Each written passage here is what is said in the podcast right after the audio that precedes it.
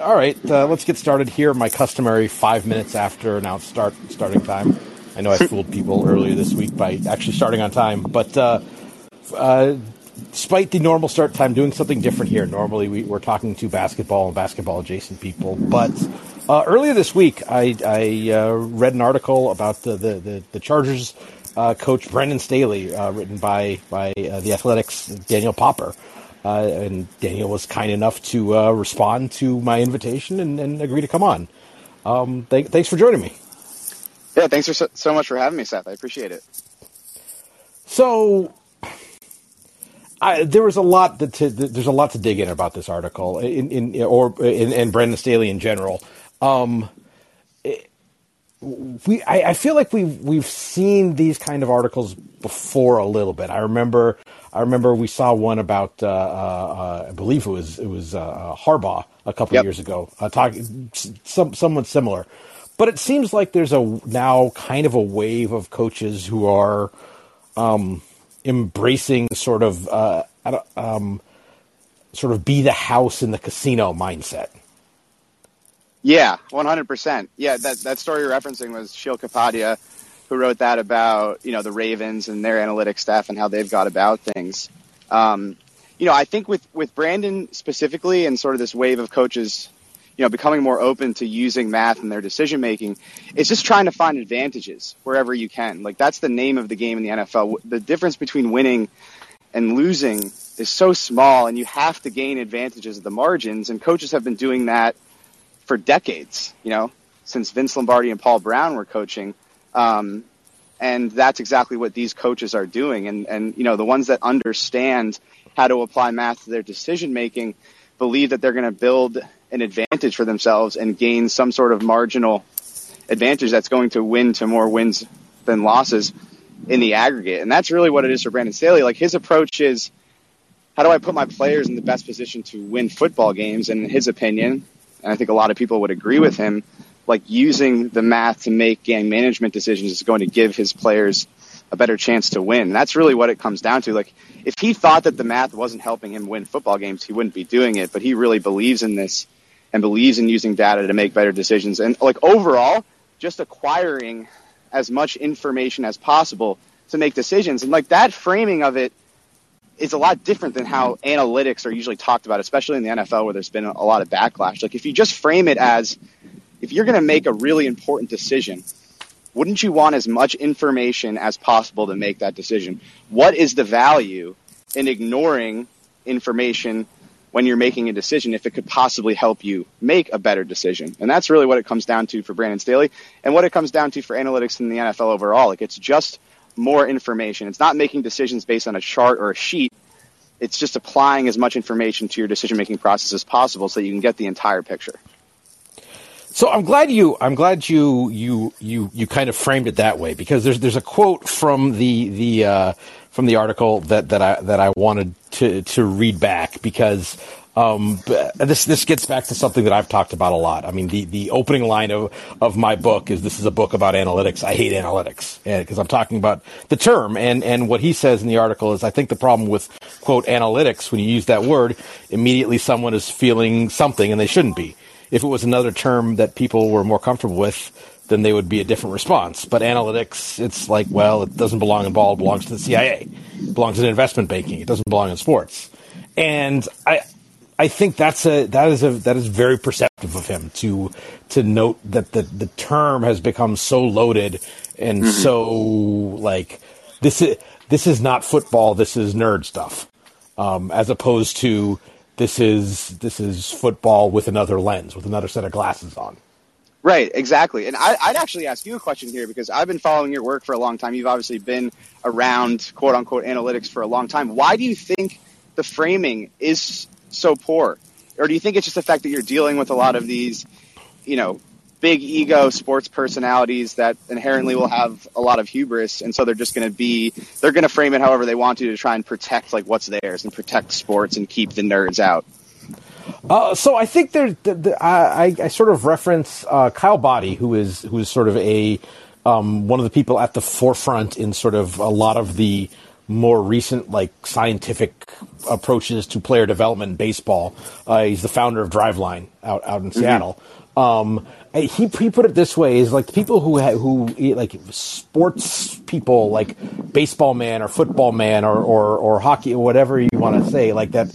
The, the, the old school, they have a negative reaction to analytics for one of three reasons. One is like they're they're just old school stuck in their way, never going to change. I know everything and mm-hmm. that's you know that's sort of the the people you okay those aren't those people aren't reachable so kind of put them off to the side um, one is that they've been they've been informed of misinformed of what analytics is by by sort of talking heads who who see the uh, who who see the engagement in sort of in sort of you know going at it that way. And I think you know we don't need to, to name names, but I think if you look across most sports, there there are we can find examples of the of the how many games did your calculator win type type attitude. And the third way, and I think this is this is perhaps most most relevant, is uh, as he as he turned it like they, they their first exposure to it was through a low feel analyst, someone who you know there's the, there's the there's the famous Kevin Durant tweet like you know who wants to look at a chart when we're we're trying to talk ball like you know trying to you, you, go up to a player and you try to show him a, a data table. It's like how is that how do you think that's going to work? And so that that puts someone in a in a different you know that, that gives someone a negative first impression of it when whereas if you approached it you know in the language of football in the language of basketball you probably would have gotten a better first impression. Hmm. yeah it's a really good point because you know when Brandon Staley was sort of discussing this idea of why math should matter to his players, like he, he wasn't talking about win probability and modeling and all of these things get talked about a lot in football analytics. He was talking about things as simple as, well, if I tell Justin Herbert that on that 70% of the time on third and fourth to sixes, this defense is going to blitz. It doesn't mean that they're going to blitz on every single third and fourth to six, but you certainly want your quarterback to be aware of that probability so that he can anticipate that in certain situations. You know, another example he brought up was like if J.C. Jackson, a cornerback for the Chargers, if we tell him that this receiver catches 90% of his passes outside the numbers, like that should matter to him. That math should matter to him. And so you can take, you know, more, um, you know, complicated examples um, but as long as you're distilling it in a certain way to your players, like all of that stuff should matter. And that's a really important part of it is like I think the language of this matters, and that was one of my goals with the story was you know trying to distill all of this stuff that is talked about in a really nebulous way and be more specific about it so that fans that might not understand it can start to understand what's actually happening here and why you know the Chargers feel like it's an important part of their organizational philosophy. I was actually slightly surprised by that because I, you know, I've I've wondered about like you know, it's sort of like the weather. What is it? What does a seventy percent chance of rain mean? Um, is is you know, I, I, think that for a player who's played quarterback as long as Justin Herbert has, um, you kind of have a sense for what's a blitz situation. So it's almost like the, the percentage doesn't matter as much as they do this a lot relative to what anyone else does. And I was right. I, so I was surprised that he framed it in terms of actual percentages rather than saying, hey, we know that they blitz 70% of the time, so we tell them, hey, they blitz a lot in this situation. That's right. that, that is more what I, that is uh, like, and the fact that he's actually going to percentages, I think that speaks to, to the degree to which he's kind of educated the players in terms of how to take this information on. Right, right. But I'm sure he takes a very individual approach with this. So, you know, Justin Herbert was a biology major, 4.0 student at Oregon, like a science guy. His older brother is, you know, just graduated from Columbia Medical School. So, like, if you give Justin Herbert the percentages, I'm sure he's going to be able to internalize that in a different way than another player.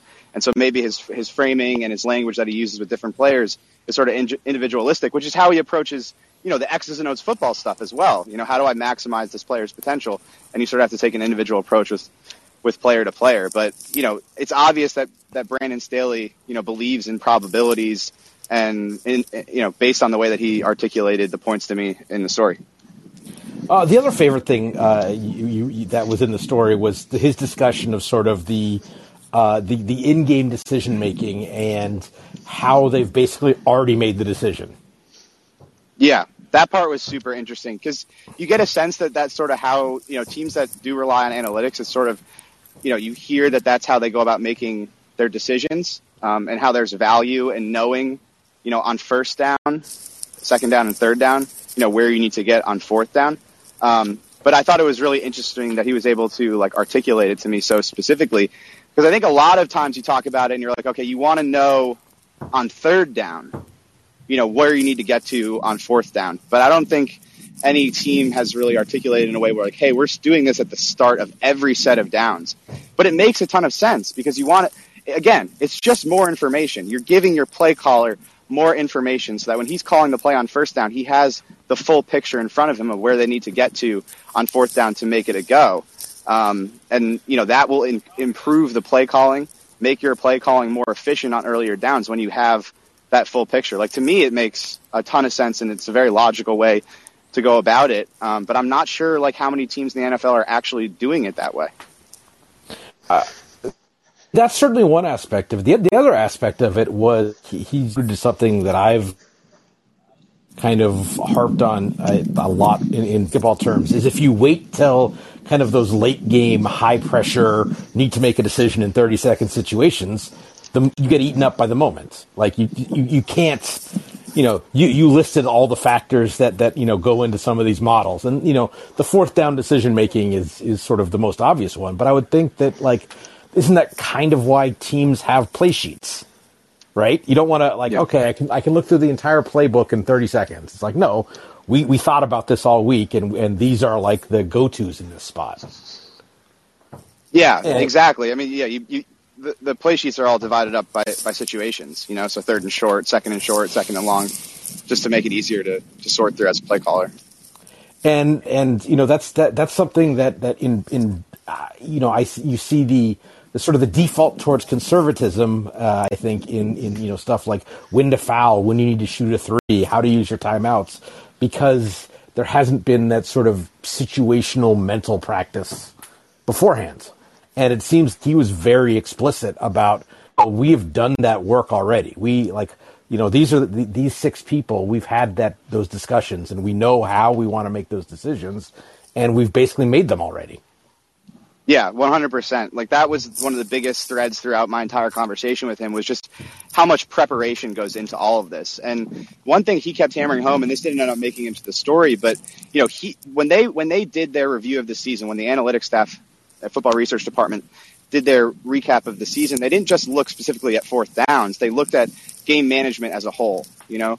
So that includes, you know, your operation, that includes your two minute drives, you know, all of these different situations that pop up in a football game. And like what Brandon kept saying is like, I'm happy with the way we made fourth down decisions. Um, obviously some of them didn't go our way, but overall I was happy with the process. But I was also happy overall with our game management. If you go look at it, I mean, they barely had any delay of game penalties. You know, they had they were among the lowest teams in the league in terms of wasted timeouts. You know, based on a study that 538 did. The operation was really clean. They were excellent in two minute situations in terms of EPA gained in those in those specific situations. So, you know, that all comes from preparation about making it a priority as soon as you get the job as head coach. Like, hey, we're going to maximize our ability to manage the game, our ability to perform in certain situations, and we're going to streamline our communication and decision making processes so that there are no hiccups. You know, and I think at one point in the story he goes, you know, you don't have time to have a powwow on the sideline because these decisions have to happen so quickly. So in order to make really good decisions consistently in those pressure packed moments in an instant of a second, right? You have to do all of that preparation. And it starts like in January when you first got the job, creating the systems and the lines of communication and all of these things that went into, you know, a clean operation, clean decision making processes and, and, and cleanliness in, in these situational moments.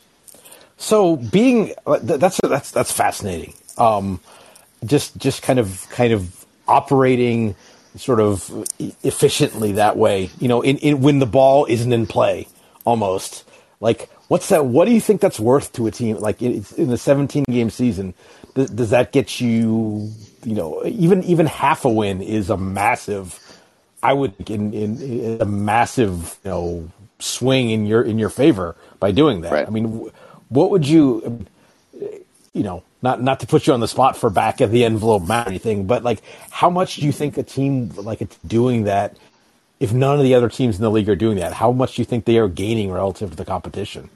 A lot, and I think that's why they do it. And that's one of the things that's really hard for me to reconcile. It's like th- this has been proven to give teams an advantage if you stick with it consistently and you do the type of preparation that the Chargers do. You know, on the aggregate last season, they were excellent on fourth downs. You know, despite having one of the worst punt teams in the entire league, overall on fourth downs, they still were in the top five in the league in EPA. And so, you know, you can, and you can you can do it by by total data or you can go by anecdotal data. And like they had five wins that were directly related to, you know, fourth down conversions. But for whatever reason, you know, head coaches around the league are always looking for added value at the margins, added value at the margins, added value at the margins, and then all of a sudden here is this possible route that you can take to create a clear advantage at the margins, and a lot of teams just aren't willing to do it. Um, and so, you know, absolutely. I mean, I, half a win I think is probably underselling it because you know there were a bunch of wins earlier in the season. Week three at the Chiefs, week four against the Raiders, week five against the Browns, week nine against the Eagles, week 11 against the Bengals. You can point to specific fourth down conversions that led directly to victories. And then you talk about not wasting any timeouts. You talk about limiting delay of game penalties and operational pen- penalties. Like the, the difference between winning and losing is so small in the NFL that it literally oftentimes comes down to one play, one penalty. And, you know, if you can eliminate some of those things or give yourself another chance on fourth down to convert in a key situation, like that's going to lead to wins on the aggregate. And it did for the Chargers. And that's like one of the frustrating parts of it is like this narrative develops that the Chargers didn't make the playoffs because of how they made decisions. That's just objectively not true. And anyone who had the time to sit down and look through game books of play by play and figure out what actually happened in these games could easily see that it was a positive for them on the aggregate. The problem is people love to have conversations without actually doing the research or looking at the specifics of what happened. And that's why I think a lot of these conversations get misguided because a lot of people just wave their hand and say, oh, it's analytics, it's stupid, you're losing games because of it, instead of actually looking at the data, looking at the situations and coming to a determination based off the facts of the matter. I mean, why? So basically, it, because of the thing that happened last was a fail was some failed fourth down conversions. Well, that wasn't even the thing that happened last, really. I mean, because as you pointed out, like okay, that that put them in a hole in in a, in a crucial game, but it also got them back into the same game. So right. it's it's like they were in a position to almost make the playoffs because of this, instead exactly. of just missing the playoffs because of this. Yeah, and I also think it's a fascinating case study in recency bias, um, because they had failed fourth down conversions in a Week 15 Thursday night game against the Chiefs that they lost in overtime, and then they had you know a failed fourth down conversion in that Week 18 Raiders game, also on prime time. And if you go and you and and th- that's what everyone focused on. But if you look at it, like over 70% of their fourth down conversion attempts on offense came in prime time in four primetime games which is crazy. Like it was, and then like it was like 26% of their fourth down conversion attempts came in games that weren't on prime time. And so you have these two primetime games at the end of the season. That becomes the narrative because of recency bias. But also, when most of the nation was watching, they just ended up in situations where they made what people viewed as aggressive decisions based on the math. And that was just coincidence that this was happening in front of the nation. But all of a sudden, Staley gets painted a certain way because people have only watched four Chargers games all year because those were the ones in prime time. But if you lo- if you watch the whole season, it would paint a much different picture. And a lot of people are focusing on the things that they saw in prime time versus actually looking at the data over the course of an entire season, and that's influencing the narrative 100%.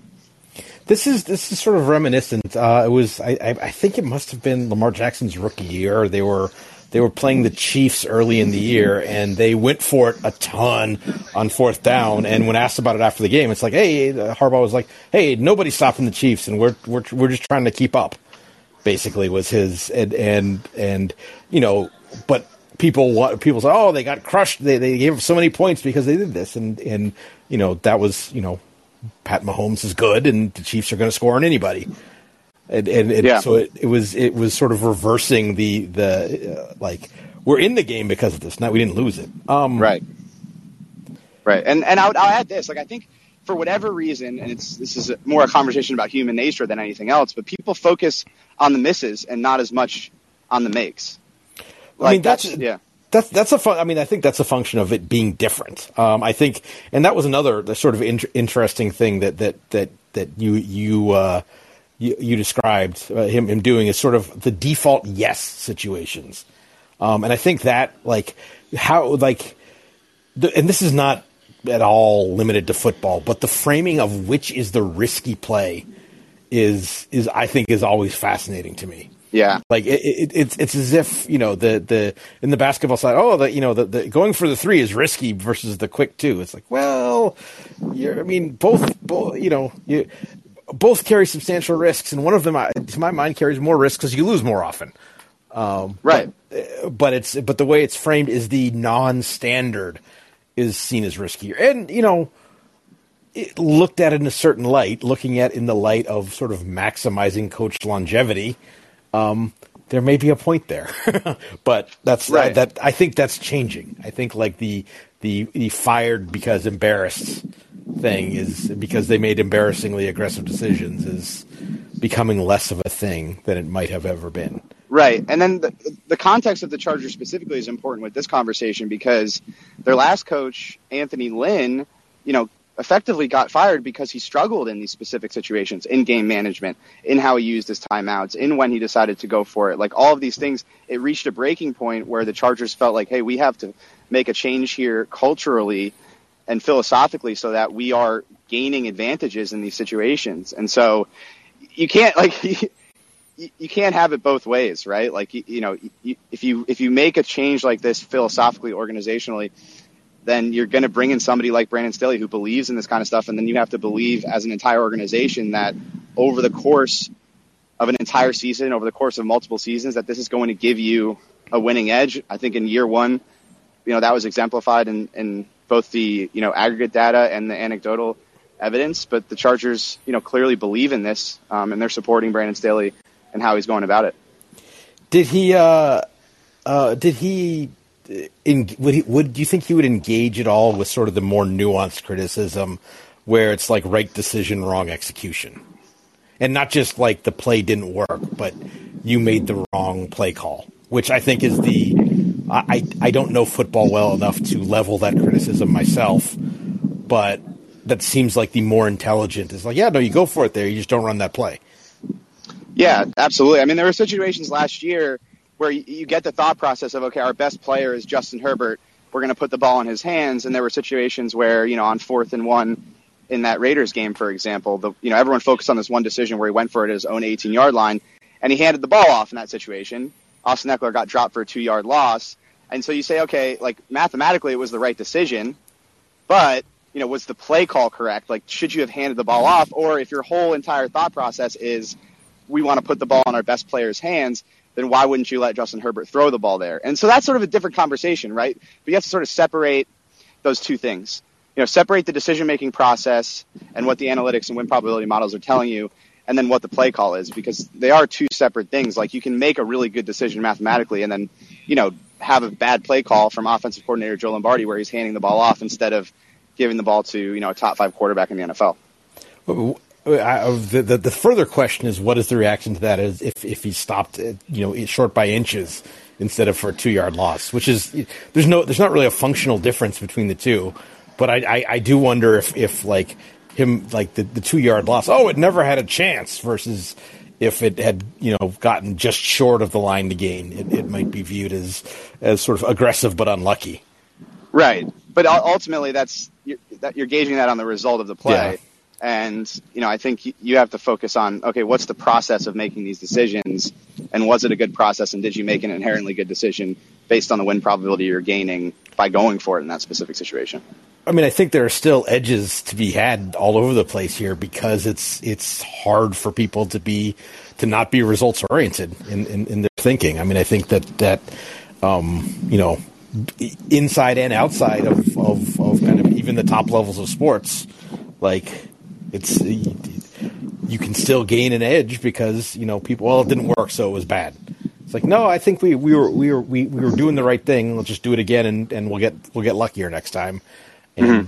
you you know that, that that seems to um so I wanted to I wanted to pivot a little bit because I think you mentioned you know something about the previous coach almost losing the team because of these these these decisions and I thought that was to me that was some of the most interesting stuff about it about your your piece was was sort of the description of how he like you know, you mentioned making this as part of the culture of the team, but like, yeah, we're doing something different, and the players are all on board.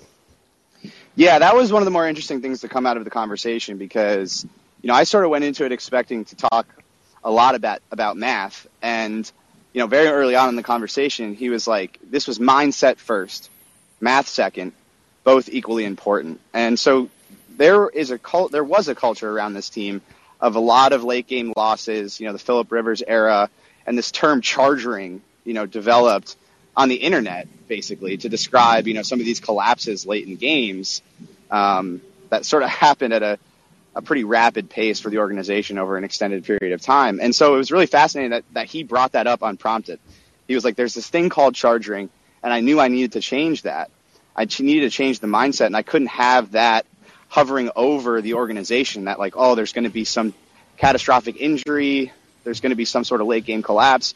Like he needed his players believing that we are going to go out there and we're going to take wins.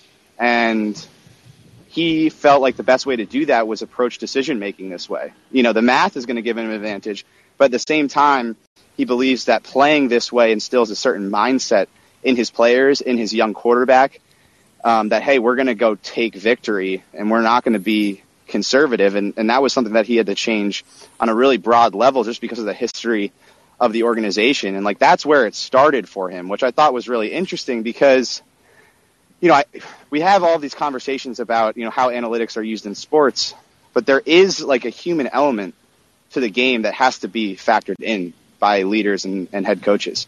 Um, and, and to, to like effort is something that is really hard to measure. Morale is something that's really hard to measure. And what Brandon Staley said that I thought was really interesting is like, you have to be aware of that or else you're doing a disservice to your players because they they all have brains and hearts and they're human beings and they have feelings and like that does factor into the result of a sporting event. The way I like to put that is so you know we're talking about you know what is what is typically kind of quote unquote analytics. We're talking about quantitative data, right? Um, and then the stuff you're talking about, you know, in in sort of formal terms, you call that qualitative data, and another another word for qualitative data is data. So it's it it it, it like it, again, this is sort of the the part of the mindset set mindset shift is to not say that these are two different things. It's like okay, we're accounting for the statistics and we're accounting for this this less tangible stuff that we that we can't exactly measure but know is real or strongly suspect is real. And I, I think that that again, I mean, you mentioned how analytics get used in sports. Um, sort of the mindset shift is instead of like this being something you bolt on, like a you know an aftermarket car kit or something like that. It's something you build in to begin with, and I think that's that's the only way it actually works. Because if it's something that's that's extraneous, it's sort of always going to be viewed as what do the nerds think instead of you know as part of the as part of the the, the, the sort of the pipeline of process of, of decisions being made. Yeah, that, I think that's a really brilliant way uh, of putting it because at the end of the day, it's all just information, right? And you're just adding more information to the pool of information you're using to make decisions, which does factor in, you know, if you want to call it qualitative data, sure, you know, taking taking stock of where your players at, where their heads are at, all of those different things. I think in order to do it properly, you have to merge everything together. Um, exactly what you're saying, and and you know, the interesting thing that Brandon said is that you know, I, I pushed back a little bit and I was like, you know, I, I don't know if your analytics staff is like would fully agree with this idea that, you know, it's mindset first, then math second. And he's like, no, that's, that couldn't be further from the truth. Like our research, our football research department is fully on board with how we're going about this, how we're sort of incorporating everything together in a, in a big pool of information to make decisions and everyone's on the same page because, you know, a lot of people might push back on that and say, well, you know, that's going to lead somebody to make poor mathematical decisions if they're if they're putting too much weight on one of these versus the other. But if you put them all together into one pool and just view it as more information to make decisions, that to me would lead to a better process overall. And I think that's what's happening with the Chargers. I think that the, the worry about that is based in on sort of the the a misunderstanding of kind of the someone who is who is a, good enough practitioner of analytics to do it at the level that would be required by a professional sports team. Now that that's not to say that everyone who has those the, has one of those jobs performs at that level. I mean, I think that that that that is true kind of across every role in sports. But I like there's this notion that it's that it's grounded in arrogance that we're always right, whereas if you like if you want to find out what's what's wrong with like a model, you ask the person who built it, and if they're any good, they'll tell you exactly what's wrong with it. So I think that right. the that that the the humility needed to do this well.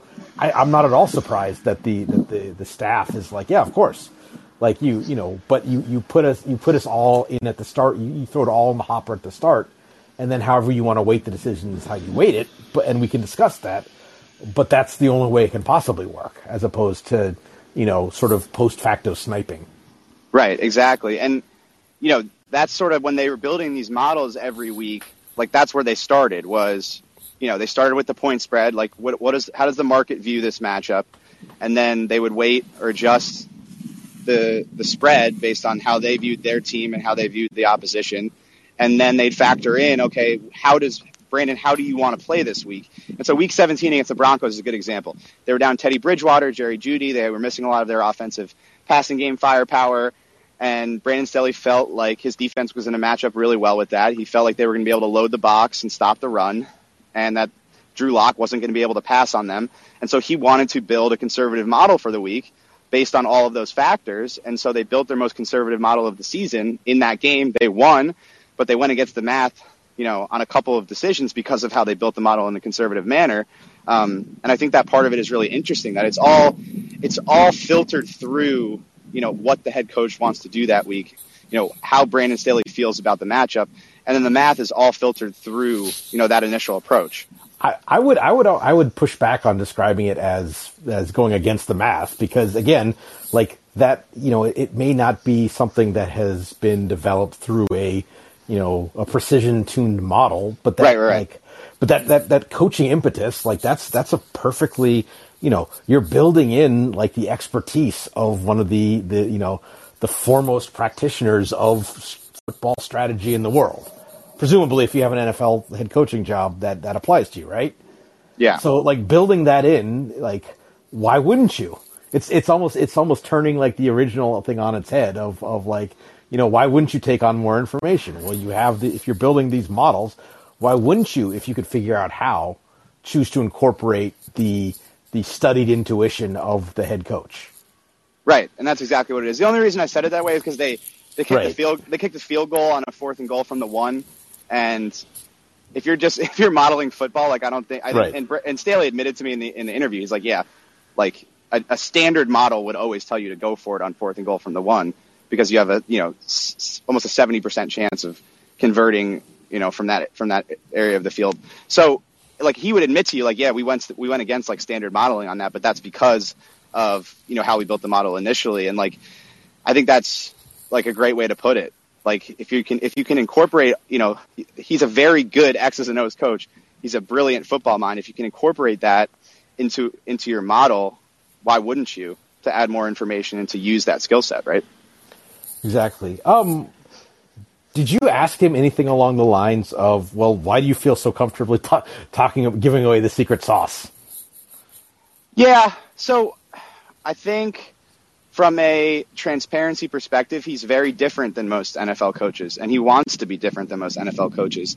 You know, there's you know, there's this culture in the NFL of like protecting information like it's state secrets. Like asking, typically, if you ask a coach about an injury, he's never going to give you information on it. A lot of coaches will mislead because they, they're so worried about giving away any sort of advantage. When in reality, like this stuff doesn't matter. I know all about state secrets. Yeah. So I yeah I yeah exactly exactly. So I think in in Staley's mind, like he feels like there's a benefit to being transparent about how he goes about things, you know, for his fan base, so that they can be fully on board with everything he's doing. Um, and he doesn't want to be like every other NFL coach. He wants to do things differently. And in this situation, I think he felt there was a benefit for the for the fan base to understand you know what's actually going on here because there is like as much as like the Chargers wouldn't want to admit it, like there is a section of the fan base who's been watching football for 50 years, and trust me, I've had plenty of conversations with my dad about all of this stuff. He grew up, you know, watching the Giants in the 70s and 80s, and that's how he became a football fan. And there's a lot of fans out there who've been watching football for a long time who aren't used to people going for it in these situations. And so they have a hard time rooting for the team in those situations because they don't understand what's happening. And I think there's a lot of people in the Chargers fan base specifically who read that story and now at least have some sort of sense about what's going into these decisions and they can root a little bit harder in those situations. And I think that was his his approach to, to being willing to share some of this stuff. And I also think he really believes in himself. And I don't think he thinks any of this stuff that he's giving out is really that valuable to other teams. Like if you if they if you believe in in in in, in implementing analytics in your organization, you probably do all this stuff anyway. And the teams that aren't doing it have people in charge that don't believe in it. So I don't think like him giving out this information is going to change a lot of people's minds among like head coaches and decision makers in the NFL because this stuff's all been out there. If you've been in the league, you know that it's a possible route that you can take, and either you have decision makers up top that believe in it and want to try it, or, or you have decision makers up top that don't. It's it's like yeah, we're we're we're accounting for the things that are important. It's like okay, how? Well, I'm not going to tell you that. right. That seems to be where, and and and it's entirely possible that uh, that that that he couldn't tell you, and he he doesn't need to be able to tell you. Um, did did did, did you guys have any conversation about like like um, sort of how he became sort of a convert, how he learned to trust kind of this stuff uh, in general, and and how he had he gained faith in the staff that's that's there in particular?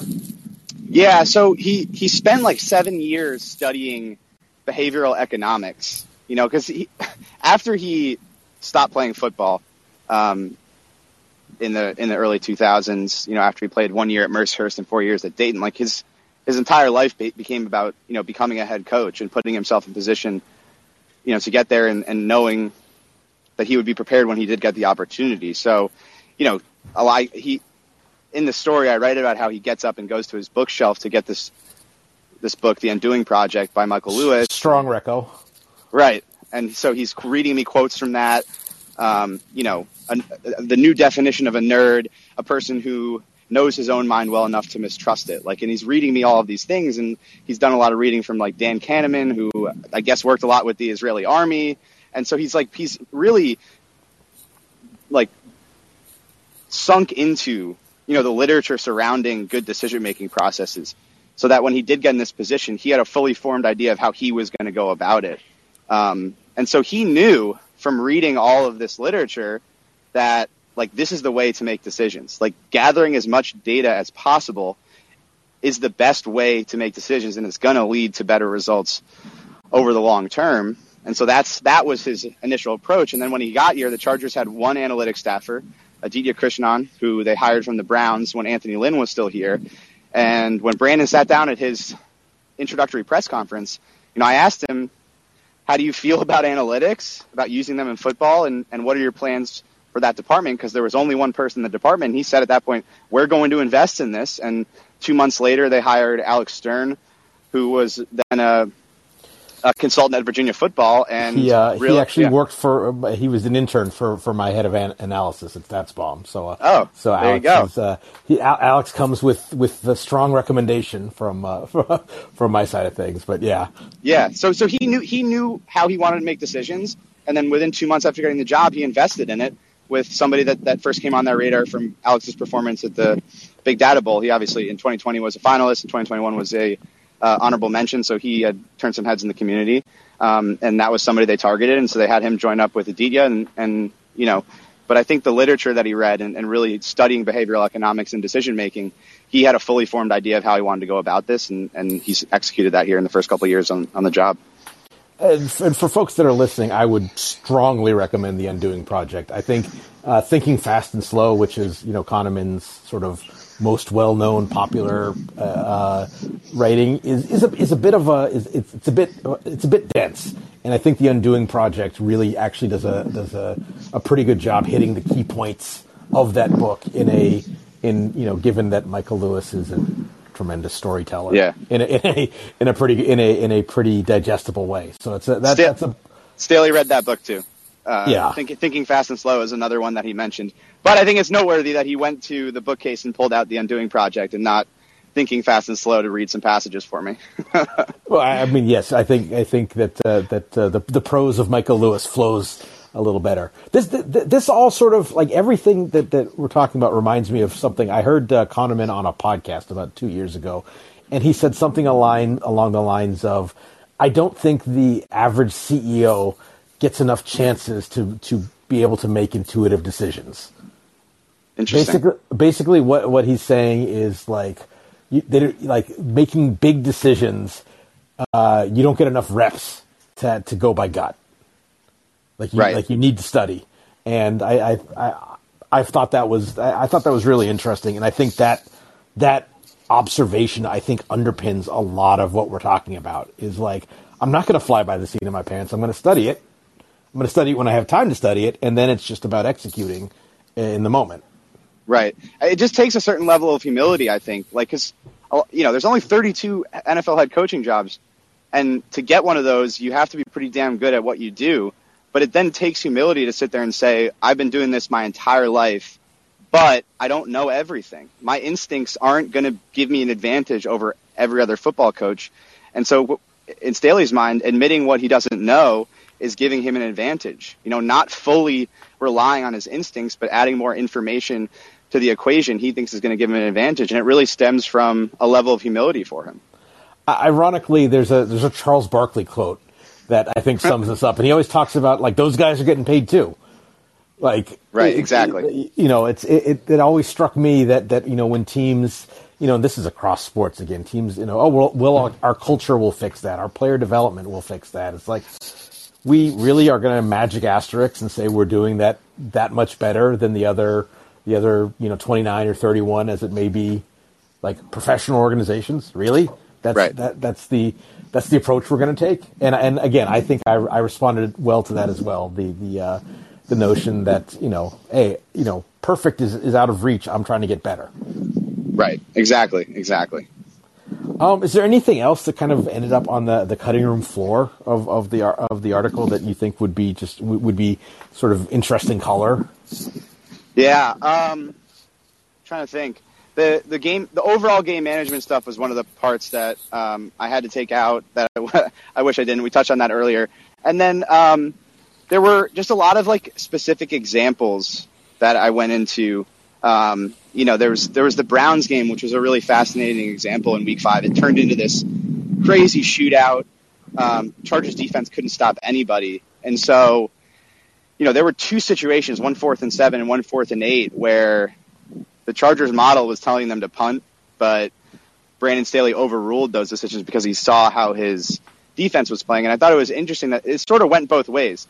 You know, there were instances where he went against the model and said, unless, you know, to, to use the story's terms, um, you know, both in an aggressive way and in a conservative way. You know, there were, and there were moments like in that Broncos game I mentioned, um, that was more based on how they modeled it. But then there were a couple instances in the Vikings game, you know, at the end, they scored a touchdown, um, and Brandon Staley opted to kick the extra point, even though, you know, the model was indicating to go for two, and he did that mostly based on, you know, how he felt his defense was playing. And, you know, so, I, you know, I feel like he gets painted as a guy who's like, I'm trusting the math every single time. But there were a lot of these instances. I mean, not a lot, but a few instances over the course of the year where he, you know, made these decisions that were more aggressive than the modeling and then also less aggressive. And so, you know, as much as people want to paint him as this guy that's trusting the math without any questions asked, like there were instances based on the flow of the game where he overruled based on his gut feeling. And we can talk about whether that was a good decision or a bad decision, but there is a part of that in how Brandon Staley is, is making decisions. And I think that sometimes gets lost when we're discussing this. Uh, I, that's fascinating because th- th- this is liter- literally the first time I've heard about like oh and then you adjust the model adjust from the model like that it seems like every other time I've heard about that it's a one way ratchet towards conservatism and the fact Right. that like it should be like if you're if if you're really having a, a, a balanced approach to this it should be you should deviate to the aggressive side you know a, a, as or at least close to as often right and but Yeah. in practice, it's it's you know it, it. I think that I think that's when we'll know that this is a um, this is a this is something that is really a mode of thought that's really been become standard. Is when sort of that bell curve of, of decisions is is centered on like you know kind of quote unquote the math, and they go and coaches go above or below a relatively equally equally amount of times. Right, but I feel like you have to start from a point where the where the coach believes in it. Yeah. You know, if the coach believes in it and believes in the process, then you're probably going to get as many or close to as many aggressive decisions that deviate um, and and conservative decisions. But if if you have a coach who doesn't believe in this and is basically getting told from from front office executives like, hey, this is how we have to play, then if he is in a situation where he can make a gut decision, he's probably going to lean more conservative because that's just his natural state of being. So I think like the reason that it happens for Brandon Staley is because he's so well versed in this stuff, and because you know the all all of these decision making processes are stemming from his brain and and how he wants to approach things, and so I think that's why you see it develop that way. So, last question before before I, I, I let let you get out of here, and thanks a lot for your time. Is, Yeah, of course. Um, are there any any sort of takeaways that, that if if a uh, if a team called you tomorrow and said, "Hey, you've talked to Brandon Staley a lot. We we want some of of, of what he's selling." Um, if a team was sort of starting from scratch and wanting to, you know, it's it's almost cliche, but becoming a, a data driven organization, um, you know, what lessons do you think are are generalizable from from you know what what the chart how the Chargers have approached this? I think it, it goes back to bring it full circle. It goes back to how we started this conversation. Like you have to start from a point that more information is always better. It doesn't have you don't have to make decisions based on any specific information, but the more information that you can gather from whatever resource and apply it to your decision making is going to make you a better decision maker. And like that's where it starts for Brandon Staley, and that's that's where I feel like teams have to start is be open to any kind of information, quantitative, qualitative, as we were talking about earlier. And if you start from that point of more information is always better, then it's going to happen naturally, you know, where, where people start to understand, you know, why this type of decision making is important. But that, that's like the overarching lesson. And that was what I was trying to write in there was like, it's just more information. And if you can start from a point of more information is better, like that is, that is where all of this stems from. It's, I, I, I couldn't agree more. And that's sort of, you know, w- w- when I talk about these things, it's, it's, it's like, hey, it's just basketball. And I think that, I think that, you know, you, you can say it's more information, but it's like, it's just football. Right. It's, you know, when it, when it, when, when it, when it gets recognized in that way, that's, that's sort of when a lot of these kind of dumb arguments that we have will quiet down a little bit. 100%. I think this is for, for folks who haven't read it. It's it's on the Athletic. Uh, if you, if you don't subscribe to the Athletic, why not? Um, uh, Daniel Popper, thanks a lot for, for coming on. I, I really appreciate you you taking the time. First of all, and thank you for uh, for writing such a such an illuminating article that I think got at the really important bits of this. Really appreciate it, Seth. Thanks for having me. Uh, and thanks, folks, for listening. I will be back later in this the, the week, uh, probably home to talking something more uh, strictly basketballish. But thanks for listening, and uh, take care, everyone.